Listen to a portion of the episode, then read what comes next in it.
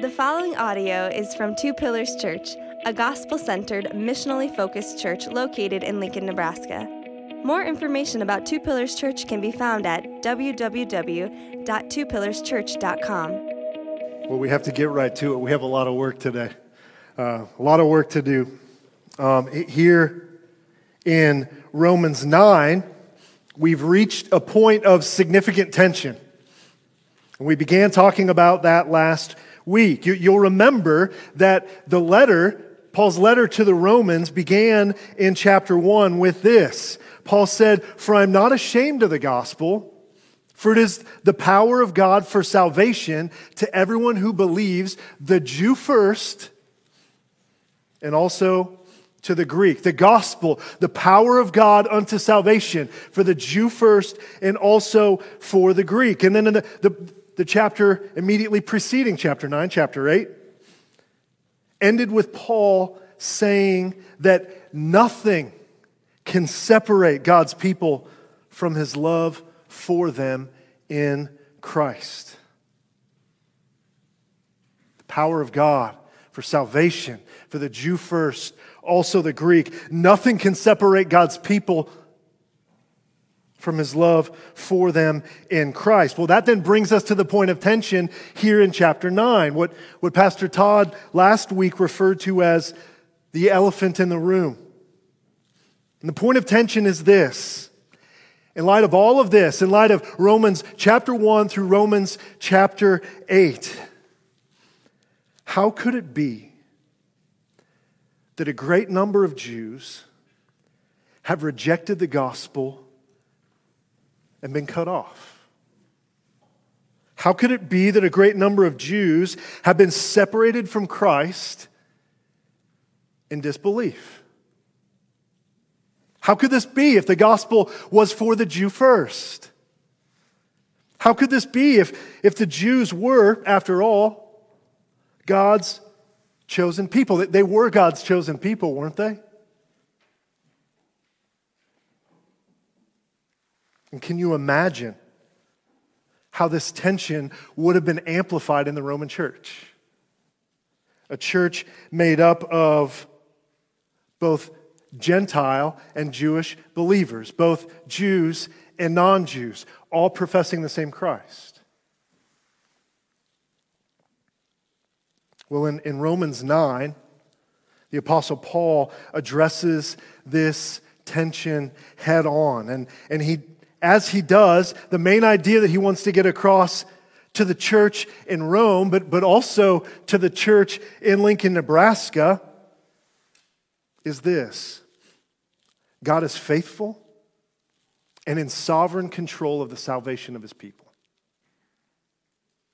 God is faithful and in sovereign control of the salvation of his people. And in our passage, Paul is going to address three potential objections or questions that one might have in the midst of this tension. In light of Paul's Jewish kinsmen having been cut off from Christ in disbelief. The, the, the first question, which we'll find in verse 6, if we want to signpost this, the first question found in verse 6 has to do with God's capability of fulfilling the promises that he has made to his people. Is, is God and the Word of God, is his gospel actually capable of delivering on the promises that he has made? Can he, can he cash the checks that he's written? The second two questions, coming in verse 14 and verse 19, then, have to do with God's character. Okay, assuming he's able to deliver on his promises, is this a God that we can trust? Is he good? Is he righteous? Is he just? so we're going to take these questions or objections one at a time, and as we do, Paul's going to have something to say about God and his work of salvation. The, the first thing he's going to tell us is, is about God's purpose in salvation as he answers that first question. God's purpose in salvation. Secondly, as he answers this question in verse 14, he's going to tell about God's freedom in salvation. And then lastly, in verses 19 through 29, he's going to tell us about God's glory in salvation. And so we're going to we're going to spend the vast majority of our time working carefully through this text. As, as you might have gathered as, as, as Brad was reading to us, this is, this is a challenging this is a challenging text. And so we're, we're going we're to work our way through um, carefully. And then at the end, we'll make some points of, of application. And so let's, let's dive into that first question as we, as we take a look at God's purpose in salvation. Now, in, in many ways, all of Romans 9 revolves around our first question in verse 6, which Paul actually doesn't phrase as a question. So, again, how, how could it be that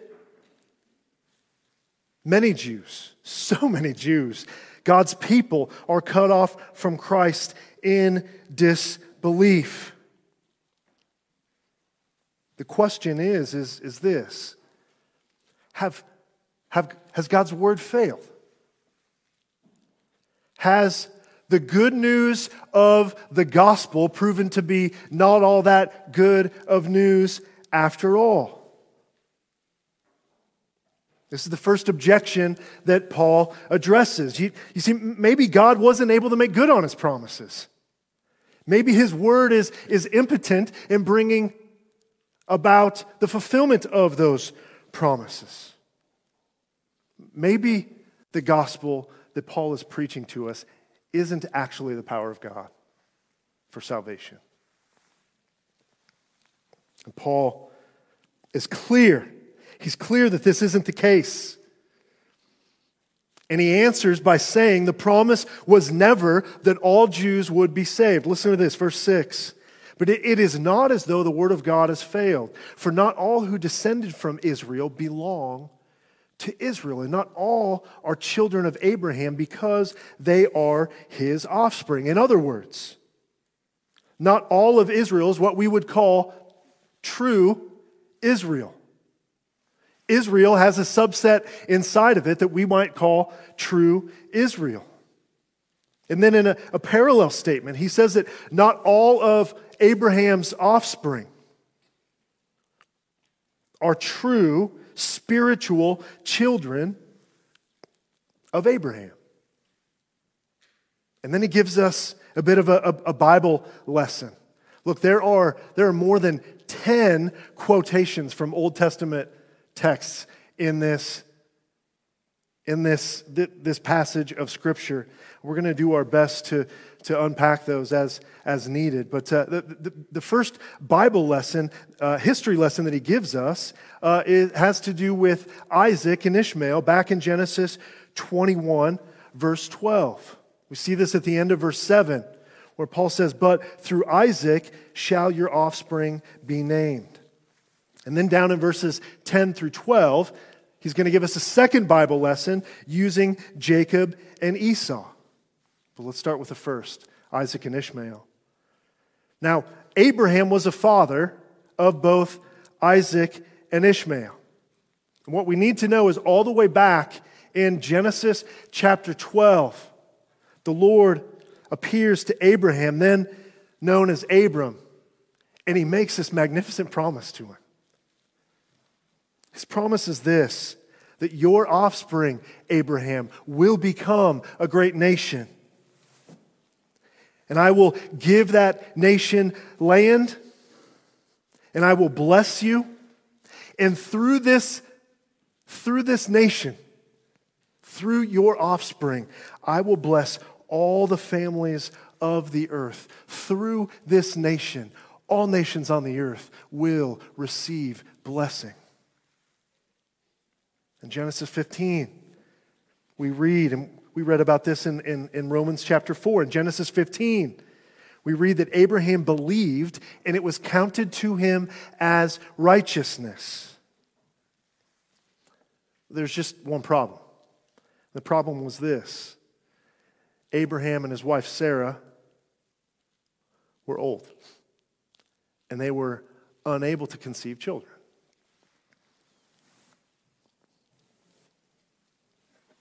Despite the fact that the Lord assured Abraham that his very own son would be his heir,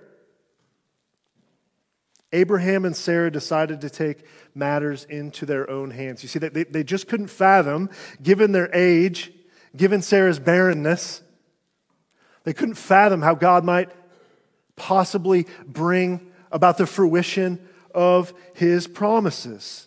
And so Sarah has a plan. She tells Abraham to have a child with her Egyptian servant Hagar, which he did. And they called this child Ishmael. Some years later, as promised, the Lord visited Sarah, opened her womb, and she conceived and gave birth to a son, Isaac. Well, that brings us to the quoted passage here uh, from Genesis 21. Sarah's not all that keen on the plan anymore that involves Hagar and Ishmael. And so she actually tells Abraham to cast out Hagar and Ishmael which upsets, understandably, I think, Abraham. Ishmael is his son. And this is what the Lord says to Abraham in response Genesis 21 12. But God said to Abraham, Be not displeased because of the boy and because of your slave woman. Whatever Sarah says to you, do as she tells you. Good marriage advice, right?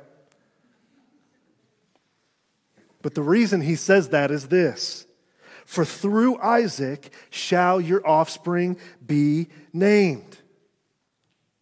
Do as Sarah says. Send Ishmael away, because it's not through him that my promises to you will be fulfilled, but rather through your son Isaac. And you see, there's, there's a difference between these two sons. One son, Ishmael, was born naturally. What I mean by that is he's, he was conceived the way all children are conceived, according to the flesh. Accomplished, in a sense, through the efforts of man and woman. Contrast this with the other son, Isaac who was born through the promise and the miraculous supernatural intervention of God. He was a blessing of God's grace. And as Paul explains back in our passage in Romans 8, Romans 9 rather, in verse 8, he says this this means, this means that it is not children of the flesh who are children of God. It is not the children of the flesh that are the children of God, drawing a, a line from children of the flesh to Ishmael, but the children of the promise, the children of the line of Isaac, are counted as offspring. For this is what the promise said About this time next year, I, I will return, and Sarah will have, shall have a son. You see, that not all Jews have been saved is not evidence that the word of God has failed. God made a distinction between Isaac, a child of the promise, and Ishmael, a child of the flesh. His promises don't belong to all of Israel, do they? Just true Israel. His promises belong only to the children of the promise. That, that brings us now to the second Bible lesson Jacob and Esau, which serves only to make Paul's case stronger. Paul writes, and not only so, but when Rebekah had conceived children by one man, our forefather Isaac, this is a familiar name, Abraham's son, though they were not yet born and, done, and, and had done nothing either good or bad, in order that God's purpose of election might continue, not because of works, but because of him who calls. She was told, The older will serve the younger, as it is written Jacob I loved, but Esau I hated. You see, there, the, the problem with our first example with Ishmael and Isaac is there are some potential loopholes. There are some potential loopholes. For example, one might point at these two boys and say, well, they had different mothers.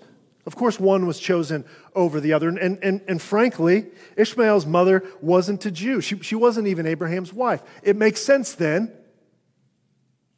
that Isaac would be chosen. He was the more worthy option. Isaac wasn't born until around 13 years old for Ishmael. So Ishmael had over a decade of life. And so, look, maybe Ishmael, through his own actions and works, just proved himself to be an unworthy candidate as the child of the promise. But you see, with Jacob and Esau, we have twins. They're twins, which means they have the same father and the same mother, as Paul points out. We can infer then that they came from the same womb, born at nearly the same time. They grew up in the same environment, and so on and so forth. And we're told that before they were born, before they had done anything good or bad, anything worthy or unworthy of promise, the Lord chose the younger brother to be the one through whom the blessing of his promise would be passed down. Incredible. And this goes against the grain of tradition. Typically, this would have been, it would have been the older. So, what then? How or why was Jacob chosen over Esau? Was this just an arbitrary decision? Is God throwing darts at a dartboard or rolling a couple of dice? Maybe flipping a coin? Maybe he put both names in a hat, had someone, maybe Rebecca, draw one of the names out? Verse 11 tells us in order that God's purpose of election might continue, not because of works, but because of him who calls. The choice was made according to God and according to God's purpose. God's purpose of election, according to and because of God. According to his sovereign purposes, God calls and chooses according to his perfect will, not according to our works not according to our will, not according to our worthiness, not according to anything that is inherent in you or in me.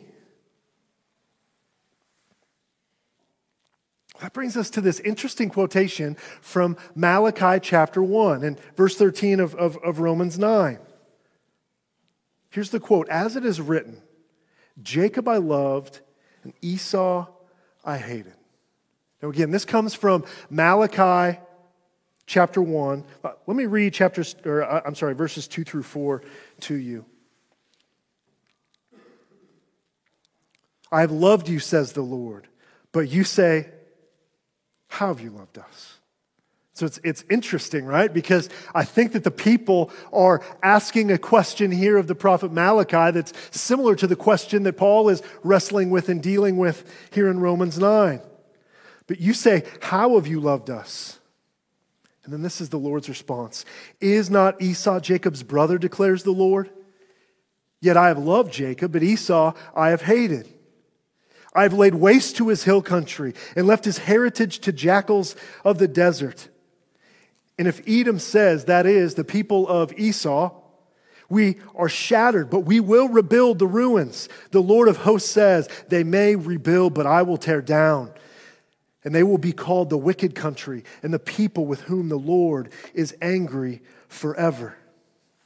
In this passage, we see that Esau's heritage, his, his people have been destroyed. And, and the Lord says, Look, if they get together and come up with a plan for, for reconstruction, I'll tear them down again and again and again and again forever. Now, it's, it's important to know that Malachi's ministry came after Jerusalem and the first temple had been destroyed and sacked by the Babylonians. After God's people had been carried off into captivity. The scripture is really clear about this. All of this, just like the destruction of Eden, Edom, Esau's country, was, was fully deserved. This was the Lord's righteous judgment against his people. Something prophet after, after prophet after prophet had been sent to warn God's people about. So, back, back to our, our verse here Jacob I loved, Esau I hated. What does this mean? Well, Malachi is what we call a second, a second temple prophet. Meaning that his ministry came after not just the destruction of Jerusalem and the temple, but after Jerusalem and the temple had been rebuilt and his people had begun to return home. In other words, Malachi writes to the chosen people of God who had been chosen in love and allowed to rebuild.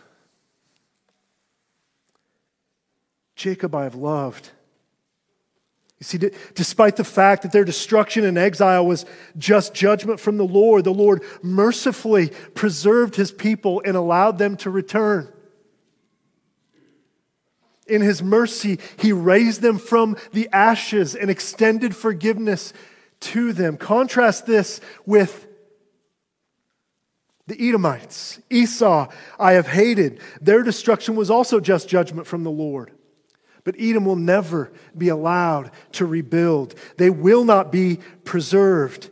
And with righteous anger, the Lord will oppose them forever. And this was all determined not according to anything either had done, nor according to anything that they deserve. Remember, they both deserve the exact same thing. It was determined long before. Romans 9, verse 11. Though they were not yet born and had, had done nothing either good or bad, in order that God's purpose of election might continue, not because of works, but because of him who calls. Jacob was chosen in love, elected to receive God's mercy. That much of Israel was cut off from Christ in disbelief. It's not evidence that the Word of God has failed. You see, the Word of God and his gospel, they never fail. Rather, it's evidence of God's choosing according to the purpose, his purpose in salvation. And that's true of you too, Christian. If you belong to Christ by faith, then you too were chosen in love Listen to me, before the foundation of the world, before you'd done anything good or bad, the Lord chose you, elected you in love to receive mercy in Christ, undeserved mercy in Christ. But look, this, this brings us to another question, another potential objection, which brings us to our second point as we see God's freedom in salvation. We now move from the, the ability, the, the capability of God and His Word to keep His promises now to Paul's going to address the, the character and righteousness of God who makes these promises. Paul moves now to a, a question and answer format. He says this, verse 14 What shall we say then? Is there injustice? Your translation might use the word unrighteousness here. Is there injustice? Is there unrighteousness on God's part? Again, Paul's answer is swift and decisive. By no means, he says. Is it unjust that God would choose to make a distinction between Israel and true Israel, between Isaac and Ishmael, between Jacob and Esau, between children of the flesh and children of the promise? A choice not based on works of the people, but upon the sovereign purposes of, of him who chose? Paul's answer here is clear and emphatic no. There is no injustice. And I think to understand why is to understand something about the nature of mercy. And this is how, this is how Paul answers. The question comes to him, and, and, and the asker of the question wants to know about justice. And Paul, Paul responds in terms of mercy. For he says to Moses, verse 15, I will have mercy on whom I have mercy, and I will have compassion on whom I have compassion. This quotation comes from Exodus 33, which is immediately after the golden calf incident. Are you familiar with the golden calf incident? After a series of, of 10 brutal plagues, the Lord led his people out of slavery, out of the land of Egypt, into the wilderness. And they eventually arrived at Mount Sinai, where the Lord gave his law to Israel, his people, and entered into a covenant with them. And God's people said in response to this covenant, listen to these naive words. All that the Lord has spoken, we will do. All that the Lord has spoken, we will do. Well, Moses returns from hanging out with the Lord on the mountain, and he comes down to see the people of God who said, All that the Lord has commanded, has spoken, we will do. He returns to see the people of God doing what? But worshiping and sacrificing to a golden calf, a golden calf that they had formed with their very own hands.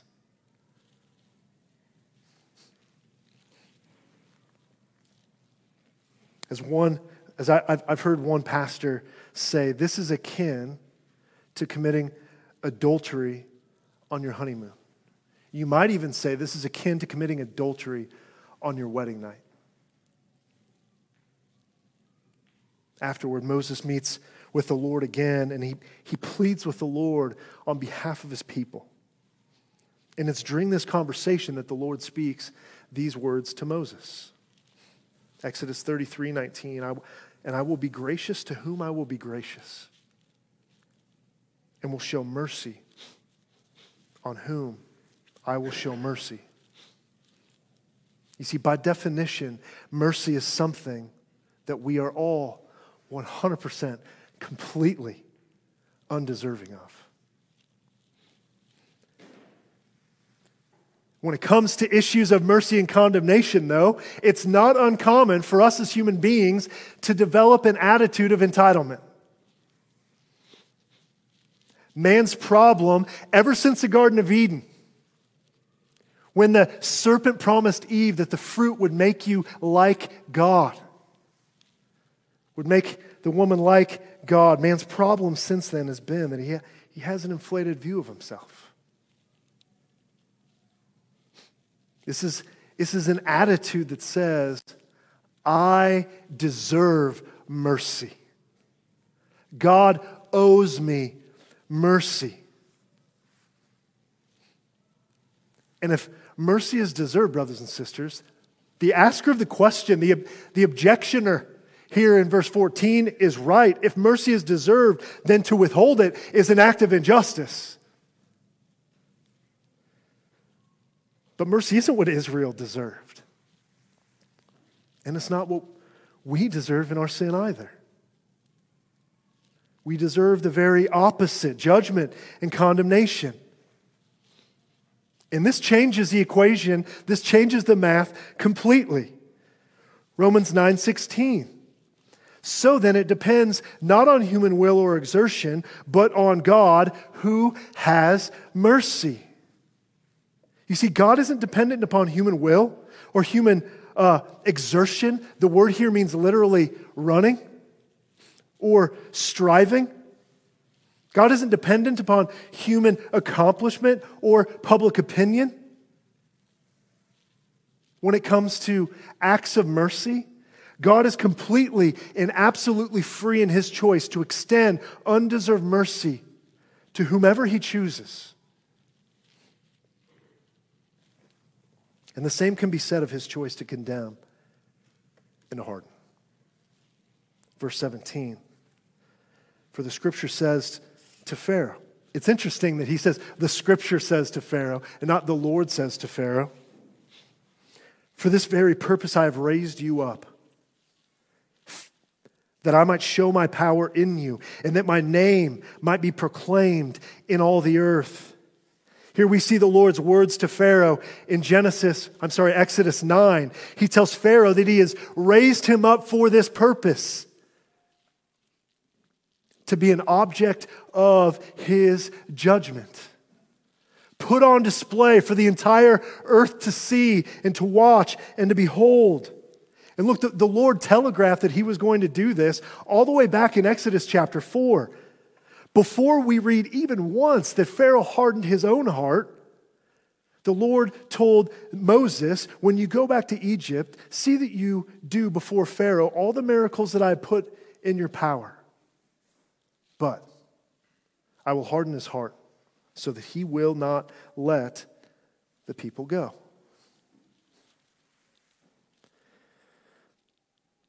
Why would the Lord do this? Exodus 9, it tells us it was in order that the Lord might show his power in and through Pharaoh, that the Lord's name might be proclaimed in all the earth. You see, ultimately, the Lord is committed to his own name, to his own glory, and to making these things known. And you might say, Whoa, that's a little prideful, puffed up, and arrogant. Not if you're actually worthy of all honor, all glory, and all praise. We've never heard another human being outside of Jesus Christ our Lord demand glory who is actually worthy of it. So we have a skewed frame of reference. And so was the Lord unjust in hardening Pharaoh's heart? No. No, Pharaoh deserved condemnation and judgment because of his own sin against God and against the people of God. And so instead of saving him from his own sin, God gave him over to it. Similarly, we read in Romans chapter 1 the wrath of God is revealed against all unrighteousness. Three times we read about God giving a people over to their passions. The Lord hardened Pharaoh's heart, sealing his fate, sealing his fate as an instrument of his wrath. One pastor, Christopher Ash, explains it this way. He says that when God hardens a heart, this doesn't necessarily change the situation of the human being. Listen to that. I, I, I don't have it, I'm not quoting it exactly, so it's not in the slides. But uh, when God hardens the heart of a man or a woman, he doesn't necessarily change the situation of the human being. The situation of the human being continues, remains the same, just as it always was. He leaves them or gives them over to who they are. Mercy, on the other hand. Mercy, on the other hand, completely changes the situation of a human being. Paul summarizes this point in verse 18. He says, So then he has mercy on whomever he wills, and he hardens whomever he wills. Look, I, I think the question that Paul would have us ask here, I think he, he might have us slow down,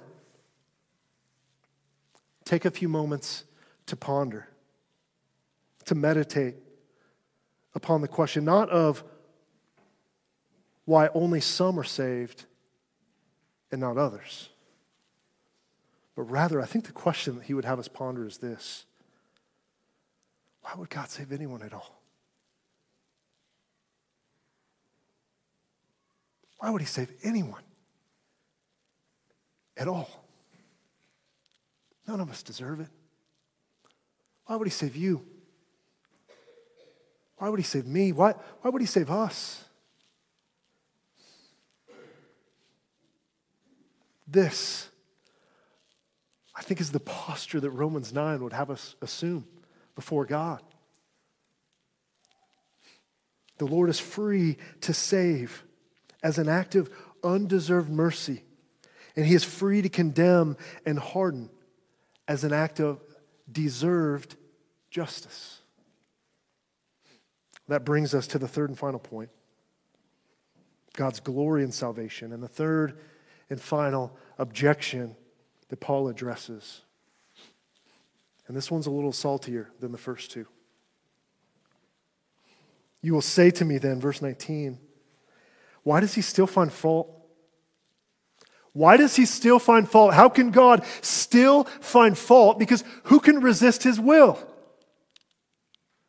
We've just read that God is free to extend mercy or free to harden and condemn.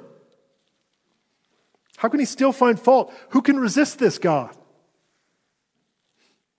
If God is sovereign over the will of human beings, human beings such as Pharaoh, human beings such as unbelieving Israel, then how can the Lord still find fault and hold them accountable? I, I want to be clear here that the sovereignty of God in salvation doesn't eliminate human responsibility for sin, nor does it eliminate man's need to repent of his sin and profess faith in Christ. It's important for us to remember Romans 9 happens to be right next to Romans 10, and so you're going to want to show up next week. But Paul gives a definitive answer to this protest. Verse 20, he says, But who are you, O man, to answer back to God? This phrase to answer back makes it clear that the question that was asked before is not an honest question of faith, but rather it's, it's a dispute. It's, it's a question that tends to be in opposition. This is a clapback if you will.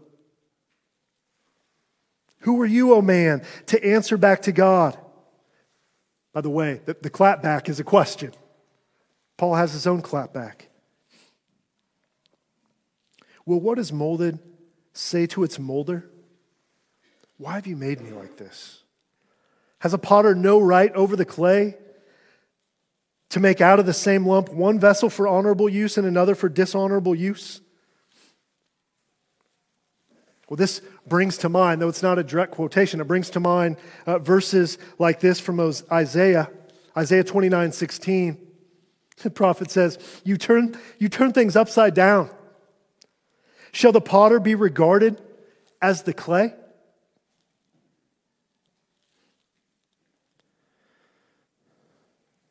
That the thing made should say of its maker, He did not make me. Or the thing formed, say of him who formed it, formed it, he has no understanding. This is the ultimate God is God and man is not moment, moment I think, in, in Romans chapter 9. Because Paul does what the prophet Isaiah does here in Isaiah chapter 29. He, he shines light on the absurdity of the creation clapping back and criticizing the work of its creator. It's like a clay vase or a clay pot saying to its maker, This guy didn't make me. It's like a clay vase or a, a clay pot saying to its maker, She doesn't know what she's doing.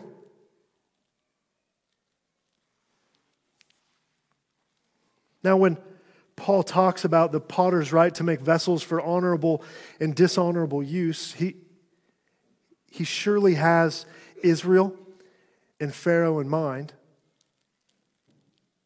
But we, we definitely can't forget where this all started. Right, so he definitely has Pharaoh in mind. But we, we, we can't forget where all of this started. It, it started with the rejection of the gospel by unbelieving Jews. And look, it, here's the thing that, that we need to wrestle with, not in our minds, but in a heart, in our hearts, at, at a heart level. And that is this that, that Paul is being very clear here. Paul's not giving up any ground, he's not making any compromises. He's, He's not even making apologies for his theology here. And his point is this God is free to show his undeserved mercy to some and to save them, just as he is also free and just and just to harden others, handing them over to unbelief and destruction. The question now is why? Why? Why would God do this? What purpose could this possibly serve? Verse 22 of Romans 9. What if God, desiring to show his wrath and to make known his power, has endured with much patience vessels of wrath prepared for destruction in order to make known the riches of his glory for vessels of mercy, which he has prepared beforehand for glory. These verses have kind of an echo of, of verse 17, where we saw that it is through the vessels of wrath, those who, like Pharaoh, reject God and refuse to repent, those who bear guilt and reject Jesus and his gospel, those who have at the same time been sovereignly prepared for and handed over for destruction, those like unbelieving Israel, those who, like Pharaoh, have had their hearts hardened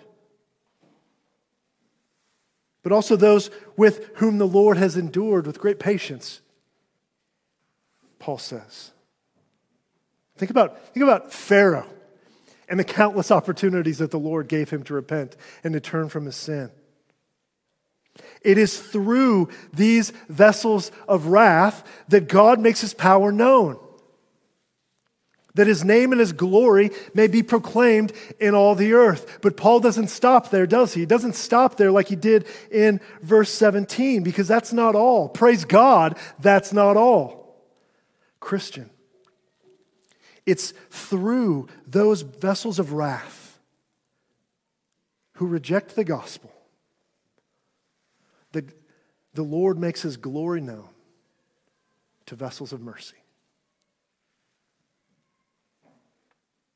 that he makes his power and might known to vessels of mercy.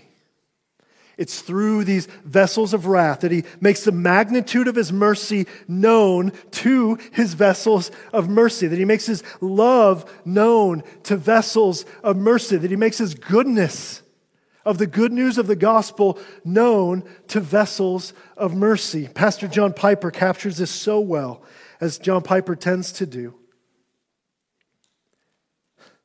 He says the ultimate purpose of the universe is that vessels of mercy would see the glory of God and the riches of his glory, including wrath, including power, and that they would participate in that glory and would be glorified by that glory when they have zero desert of it, but are sovereignly and freely made fit for it by bringing them to repentance and faith.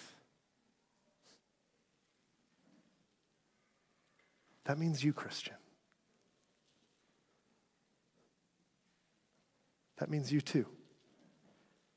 In order that you might behold the glory of God shown to you in the redemptive work of your Savior, Jesus Christ. And then in, in chapter, or I'm sorry, verse 24, Paul says this even us, whom he has called, not from the Jews only, but also from the Gentiles. Now, in, in verse 24, he's, he's saying that even us, we are vessels of mercy. The question is, who is the us?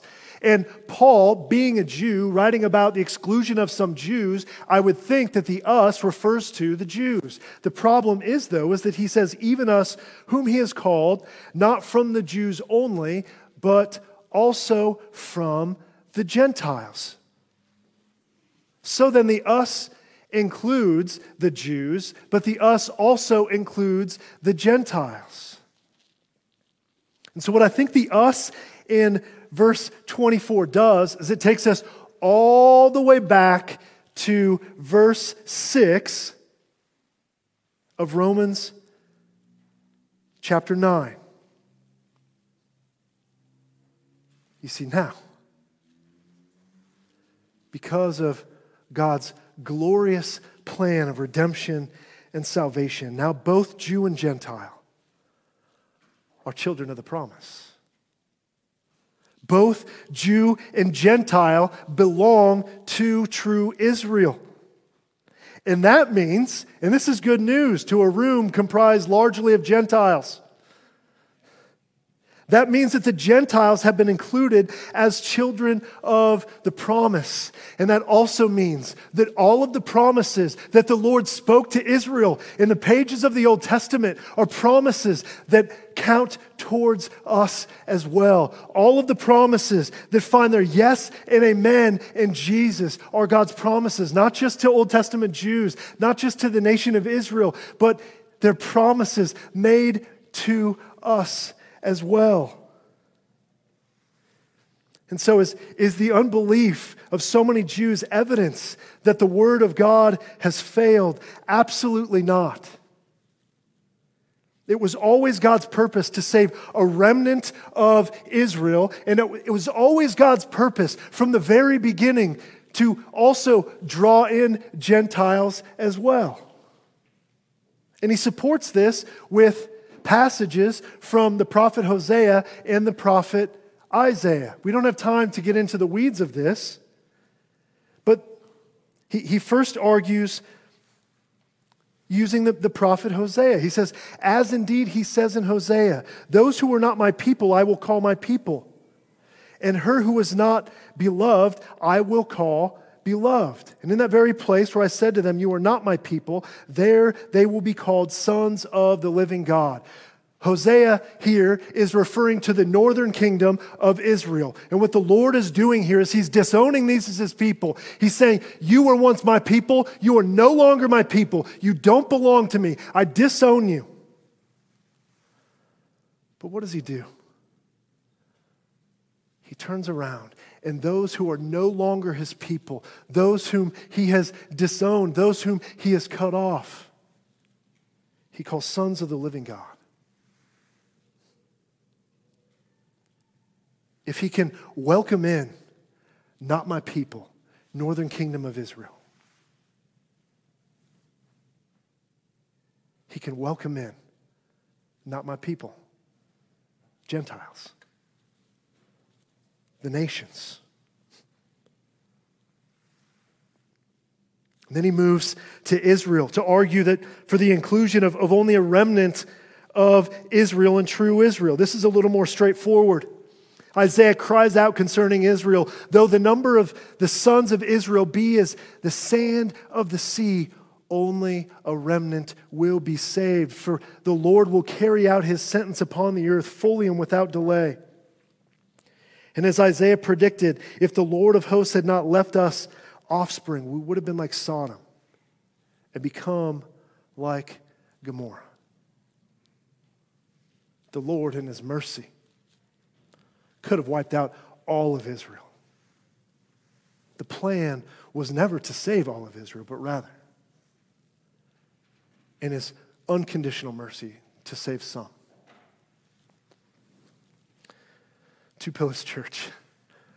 That's a lot. That's a lot. I don't know if you're tired, but I'm tired. I need to go take a worshipful nap. But if I were to summarize all of this, this is how I would do it that God is faithful and in sovereign control of the salvation of his people. Very brief application. And this is why gospel communities can be so important around here because we're going to hash this out and, and, and things like these in our gospel communities throughout the, throughout the week. Number one, trust Christ. If you're here today and you don't belong to Him by faith, you might be asking the question well, Adam, how would I ever know if I'm one of the chosen one of God? How will I ever know if I am one of those elected to be a child of the promise? in the next chapter, chapter 10, we're going to read, we're going to hear Paul say, Confess with your mouth that Jesus is Lord. Believe in your heart that God raised him from the dead, and you will be saved. This is a real promise. This is a real and true offer. And should you grab hold of it, hold of it by faith, then you will prove yourself to be one of the elected, one of the chosen, one of the beloved children of God. So trust in Him, repent and, and believe in Him. Secondly, humility and security. If you're a Christian, the message here is clear. God chose you. You didn't choose him. This should give us a, a, great sense of humility before God and before our fellow man, Christian or not.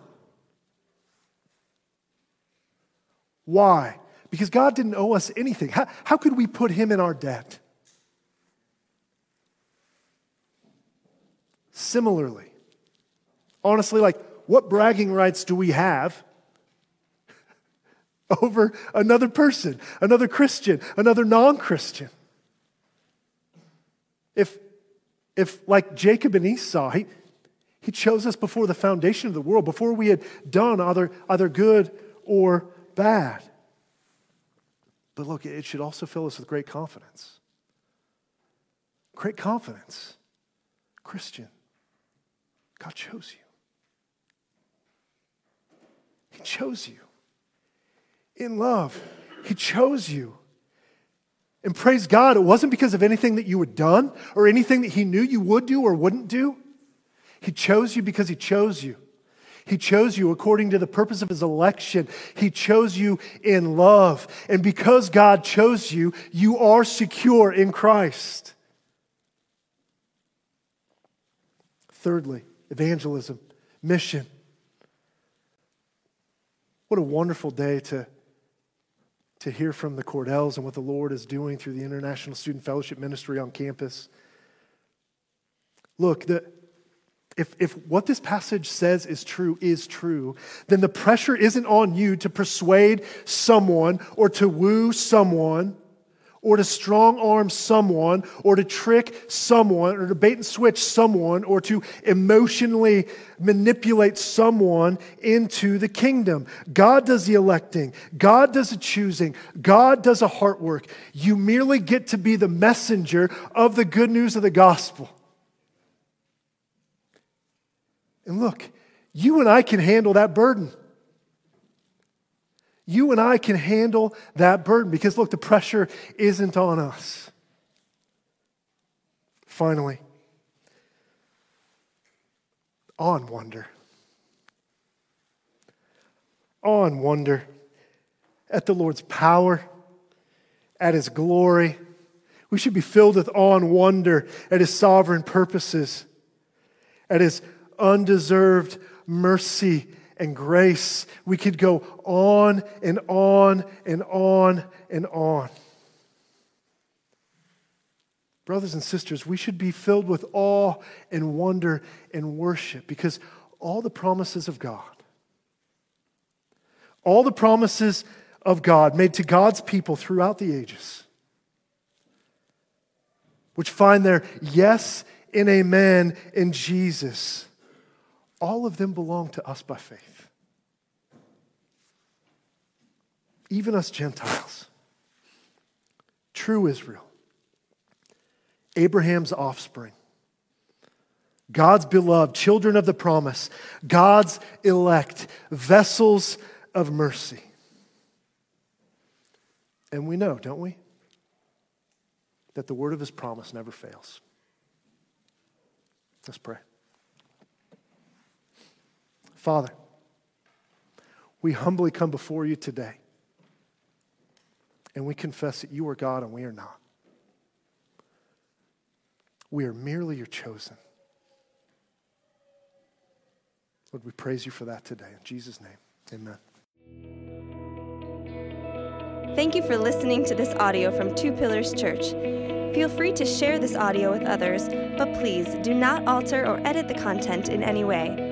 For more information about Two Pillars Church, please visit www.twopillarschurch.com.